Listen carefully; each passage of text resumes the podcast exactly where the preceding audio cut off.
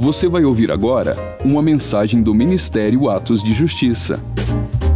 Para mais conteúdos como esse, siga o nosso perfil aqui na plataforma ou acesse o canal Atos de Justiça no YouTube. Aproveite e siga-nos também em nossas redes sociais. Que Deus te abençoe poderosamente. E lembre-se, viva todos os dias da sua vida por causa daquele dia. Louvado seja o Senhor. Primeiro culto quarta livre desse ano, meus irmãos. Nós somos privilegiados e ainda num dia como esse o pastor libera uma, uma palavra profética como essa, que esse será um ano que nós viveremos coisas que ainda não vivemos, amém? Será que você pode fechar seus olhos e falar assim, Senhor, começa hoje. Começa hoje em mim. Faz isso que o Senhor tem para esse ano já agora, em nome de Jesus. Amém. Convido você a abrir sua, sua Bíblia no livro de Josué, capítulo 3.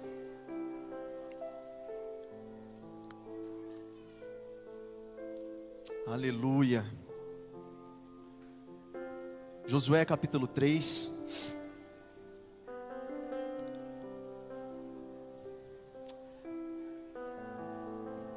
Amém. Antes da gente ler o texto, Deus está mexendo conosco, amém? Não é verdade?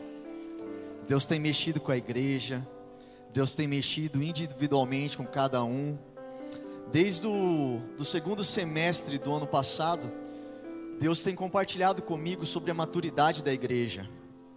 Deus ele está impulsionando a igreja a crescer, crescer de dentro, espiritualmente, está aumentando a autoridade da igreja na terra. Ele tem feito isso na igreja e ele também tem feito isso individualmente. Eu sei que nem todos estão no mesmo lugar e a gente consegue visualizar isso, mas o Senhor tem mexido conosco. E, e o estado que nós estamos não é mais o mesmo. A chave virou. Às vezes a gente não ouve a voz de Deus e não amadurece em tempo com alguns processos. Então Deus precisa é, nos colocar em outro lugar para que de uma vez por todas nós demos, demos respostas a Ele. Às vezes Ele fala conosco e a gente não dá ouvido, mas uma verdade é que Deus está promovendo o amadurecimento da igreja, o aumento da autoridade da igreja. E quando a gente amadurece, os métodos antigos não nos valem mais, não cabem mais para nós. Não é ridículo quando você vê um homem fazendo, imitando uma criança? Porque não cabe mais condutas de criança em adultos. Então, escute o que eu digo: o modo como nós nos movíamos antes não vale mais para agora. O Senhor está promovendo o crescimento, o amadurecimento, a reestruturação do seu povo. Lembra do rio de Ezequiel? Águas pelos artelhos, pelos joelhos, pela cintura, mas até que as águas estão na cintura, os pés ainda estão no chão. Mas chega um momento em que o profeta vai mais fundo do rio, ou seja, não é o rio que sobe, é ele que entra mais dentro, é ele que se aprofunda mais, é ele que obedece mais, é ele que renuncia mais, é ele que vai mais fundo, até o ponto da água de não dar mais pé. Ou seja, os métodos como nós nos movíamos antes não servem mais quando nós estamos submersos ou imergidos no rio de Deus. E eu declaro sobre a igreja, nesse tempo, um tempo de mergulhar nesse rio num tempo de acessar essas águas profundas, de modo que o chão não, não dê mais chão para a gente, e a gente se jogue no rio de Deus para viver tudo aquilo que Ele tem para nós, amém? Esse é o tempo, o tempo de pessoas, de homens e mulheres que vão abrir caminhos para outros passarem tempos de homens e mulheres posicionados, um sacerdócio restaurado para abrir caminho para pessoas passarem, amém? E é isso que eu quero falar isso hoje, uma igreja sacerdotal que prepara um caminho para que outros avancem, amém? Josué 3, versículo 1 diz assim: E Josué se levantou de manhã bem cedo, e eles saíram de Sitim e vieram ao Jordão, ele e todos os filhos de Israel, e ali se alojaram antes de atravessarem. E sucedeu que depois de três dias, os oficiais foram pelo meio do acampamento, e eles ordenaram ao povo, dizendo: Quando virdes a arca do pacto do Senhor vosso Deus, e os sacerdotes, os levitas carregando-a, então saireis do vosso lugar e a seguireis. Contudo, haverá um espaço entre vós e ela, cerca de dois mil côvados de medida. Não venhais próximo a ela, para que possais saber o caminho pelo qual deveres ir, pois não passaste por este caminho até então.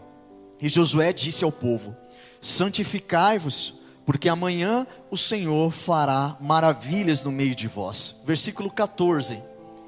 E aconteceu que, partindo o povo das suas tendas para passar o Jordão, levaram os sacerdotes a arca da aliança diante do povo.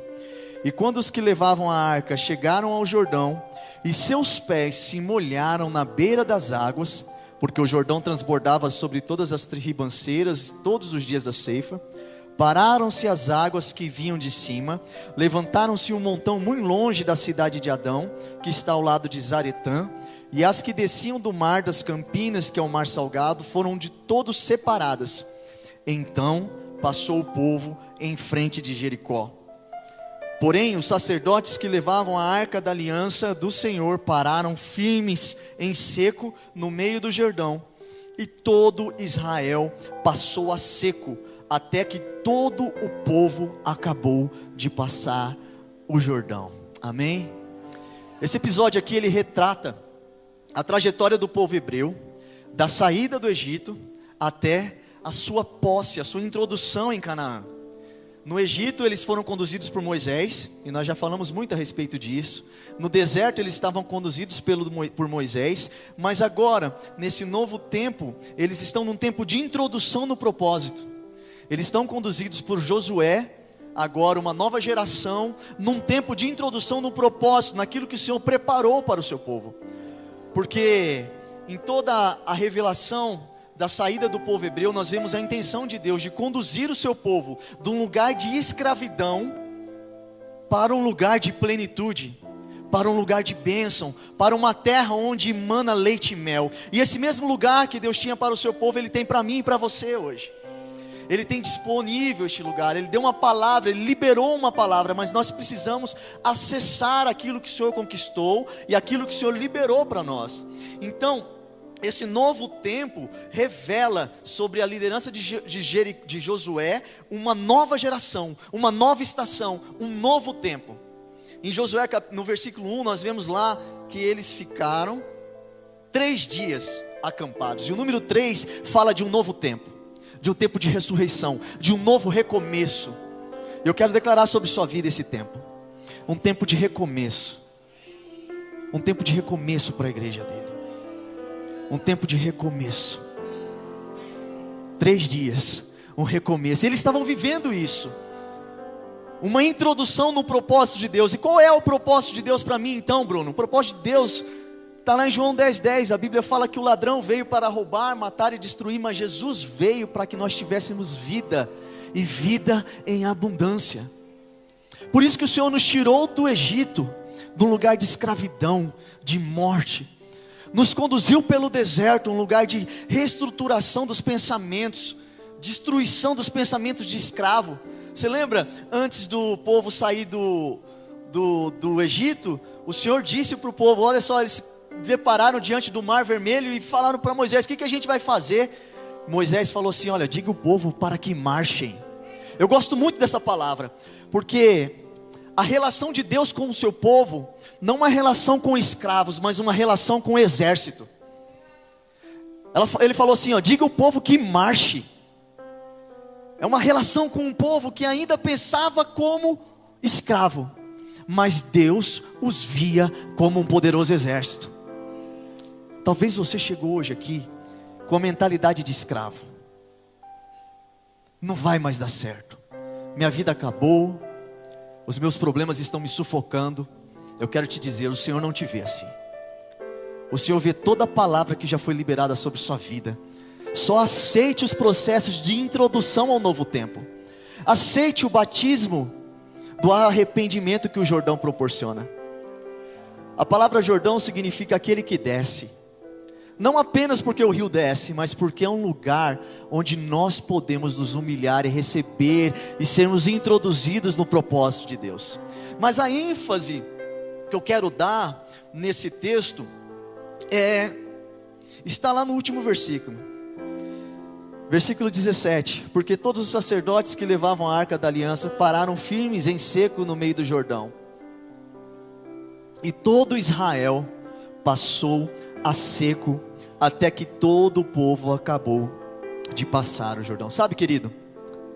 Toda a área de disfunção crônica, de ciclos de derrotas, ciclos de pecados, vícios, compulsões, representam, revelam para nós uma área de exploração demoníaca. São sintomas que nós vemos de áreas onde demônios ainda estão é, explorando e causando desordem, compulsões, destruição, enfermidades crônicas e cíclicas. E por isso que o Senhor quer nos conduzir para um novo nível. Mas hoje, a ênfase que o Senhor trouxe no meu espírito desde o final do ano passado foi o seguinte: para que alguém pudesse passar a pés secos, alguém teve que molhar os pés no Rio Jordão. E eu quero perguntar: quem está disposto nesse tempo a molhar os seus pés no Rio Jordão? Para que uma geração possa passar a pés secos, homens e mulheres de Deus precisam se posicionar e falar: Eu estou disposto a molhar os meus pés eu estou disposto a ir na frente, eu estou disposto a me posicionar para que alguém passe as pés secos. Nós precisamos encontrar este lugar. Alguém tem que falar: chega.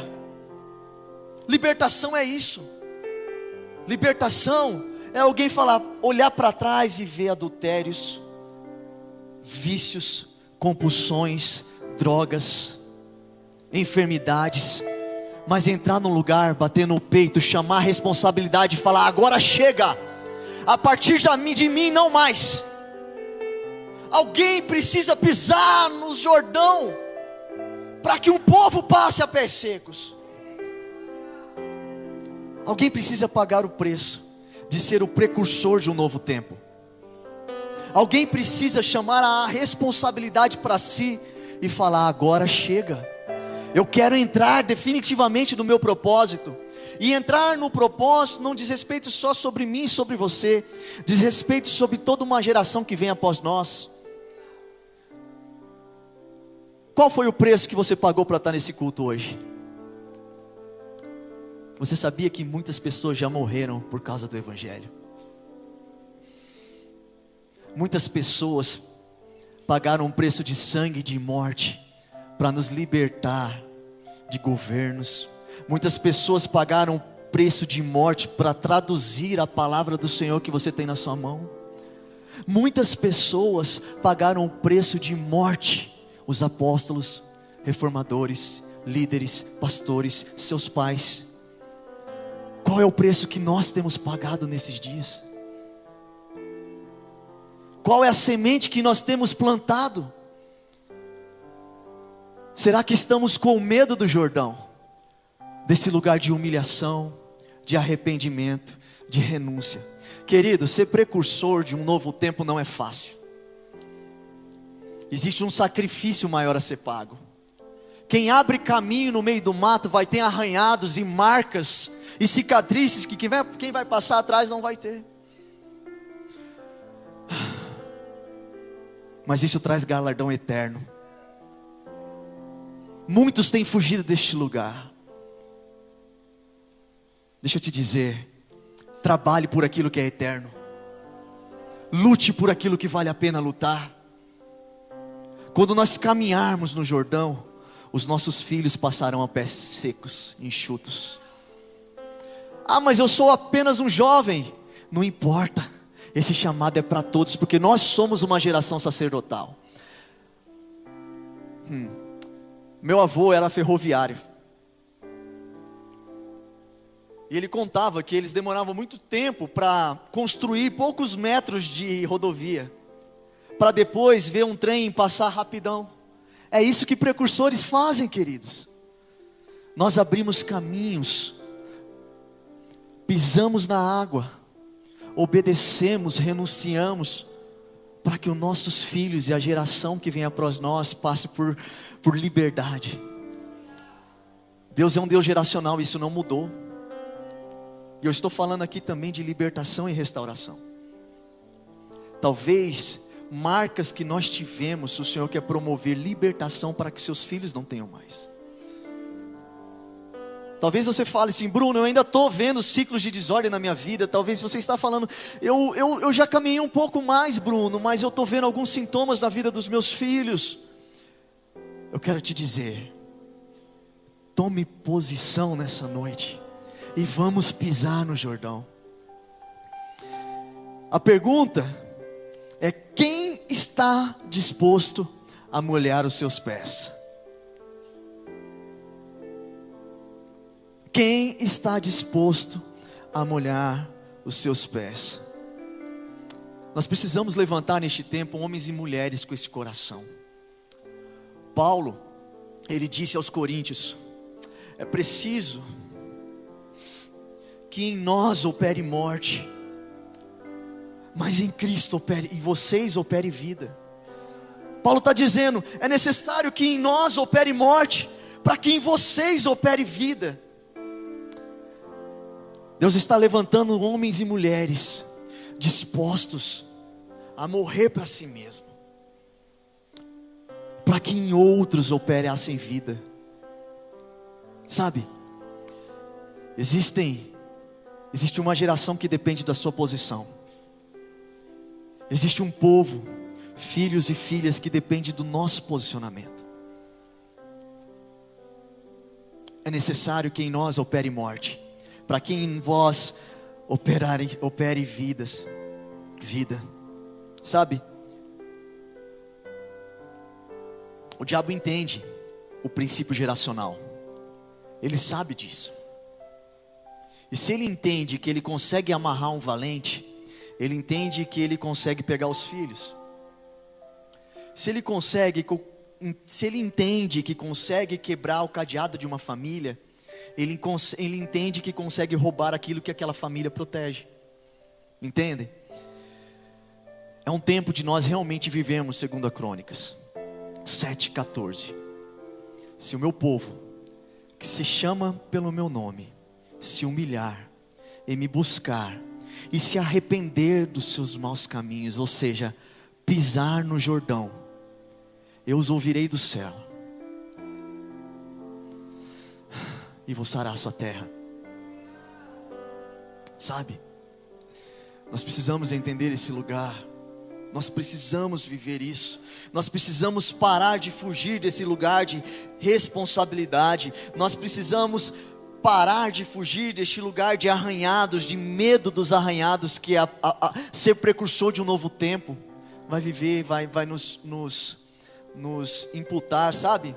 Eu sei que existem alguns caminhos que são mais difíceis de retornar. Final do ano passado eu estava em Belo Horizonte dirigindo com a minha família e eu não conheço lá direito. E eu estava andando com GPS, com Waze, e tinha uma entrada que eu tinha que pegar. Eu não peguei a entrada, passei. Daqui a pouquinho, recalculando rota, deu uma entrada mais para frente. Pouquinho depois, lá tem altos viadutos assim que passa para um lado, é um nó aquele lugar. E sabe o que aconteceu? Na próxima entrada, aquela logo em seguida, existia um outro retorno. E eu errei também. Aí tinha uma terceira via que eu podia pegar logo depois dessa segunda. E eu olhei no GPS, era esquisito, eu errei de novo. E eu segui a rodovia. Daí o próximo retorno era só um quilômetro lá para frente. A Débora assim do meu lado, amor, quer que eu, quer que eu olhe o GPS para você? O que, que eu quero dizer com isso? Existem alguns caminhos errados que nós tomamos, que o retorno pode ser bem próximo, outros, não. Outros, o retorno vai nos custar mais tempo, outros, a restauração vai nos custar um preço maior de morte e de renúncia. Outros, a, a, o retorno pode ser logo ali, e é assim que acontece com a gente. Às vezes Deus avisa. Você pegou o retorno errado, volta. Aí você não percebe e vai mais à frente. Aí depois Deus avisa de novo: olha, retorna. Está errado. Aí você perde de novo o retorno, o tempo da oportunidade de Deus. Depois ele dá mais um aviso, um terceiro aviso, e nós não pegamos o retorno. não nos arrependemos, não o buscamos, não convertemos os nossos maus caminhos, aí o retorno vai nos custar mais tempo, mais esforço, mais dor. Não importa o quão longe você foi, o retorno é possível. O que eu quero dizer é não fuja da responsabilidade dele. Entra neste lugar. Se for preciso eu molhar o meu pé, para que uma geração que vem após mim pise a pés secos, eu vou fazer. Esse é o povo que o Senhor está levantando nesses últimos dias. É preciso de autoridade espiritual. É preciso de uma estrutura, e eu vou falar sobre isso mais para frente. Antes do povo passar de fato pelo Rio Jordão, houve uma preparação. Para eles entrarem neste lugar. Como eu disse, antes de passarem pelo Jordão, eles perceberam que era um novo ciclo, eles pararam três dias. E esse número três nos fala de um novo tempo. Antes de eles entrarem de fato na passagem do Jordão, Josué deu uma ordem para o seu povo: separai-vos, santificai-vos, se posicionem como filhos de Deus. E olha, a Bíblia nos fala que a ardente manifestação da criação espera a manifestação dos filhos de Deus. E essa palavra filhos é filhos maduros, não é népios, é filhos maduros, ruiós. Então o mundo está esperando a manifestação daqueles que se comprometem em ser precursores de um novo tempo. Aqueles que se separam, se santificam e entendem que eles são filhos maduros, que ouvem a voz de Deus e obedecem. Aqueles que se separam para um propósito. Antes disso, houve uma direção de Josué para o seu povo: olha, vocês vão ficar dois mil côvados distante da arca, 900 metros aproximadamente da arca. Sabe o que isso nos ensina? Que essa geração que vai passar pelo Jordão, ela tem temor da presença. E ela não tem orgulho religioso para se aproximar irreverentemente da presença de Deus. Existia uma distância que o povo precisava entender. Eles não chegavam próximos demais da arca. Primeiro, por quê? Porque Deus queria quebrar o orgulho religioso. Não, mas eu sou o Bruno, eu, eu, eu conheço meu pai. Mas deixa eu te falar, não existe irreverência na presença de Deus. Não existe. E Deus está restaurando nesse tempo o temor por ela. Temor temor pela presença de Deus. Eu creio num tempo em que nós sentiremos tão densa a presença de Deus que nós não vamos conseguir segurar as nossas mazelas dentro de nós. A presença de Deus vai expulsar de nós confissões, consertos, reconciliações. Eu creio nesse tempo. Mas para isso eu e você precisamos molhar os nossos pés no Jordão. O primeiro a se arrepender somos nós. O primeiro a renunciar somos nós. Os sacrifícios maiores a serem pagos tem que ser o meu e o seu. Santificai-vos. Ausência de orgulho religioso e conservação do temor pela presença dEle. E sabe outra coisa? E Josué disse o seguinte: Olha, a arca vai na frente de vocês. Isso ele está falando para o povo. Sabe por quê? Porque por esse caminho vocês ainda não passaram. Vocês estão percebendo? Eu compartilhei com a Débora isso.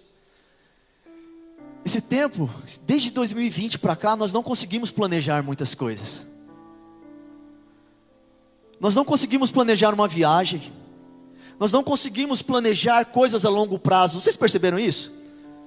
Tudo é muito inconstante. O mundo está inconstante. O